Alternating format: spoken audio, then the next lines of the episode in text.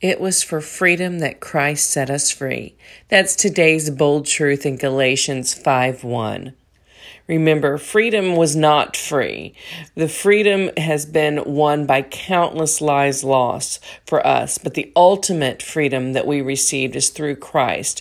It's the liberty that we as Christians get to have. Death has no victory over God's children. So remember, it was for freedom that Christ set us free. Have a blessed day. Ring the bell, subscribe, share us with your friends and family. Come connect with us on all social media. We'd love to connect and hear what promises you're pursuing. Have a blessed day, and we'll catch you back tomorrow on the next Bold Truth Raw Faith podcast.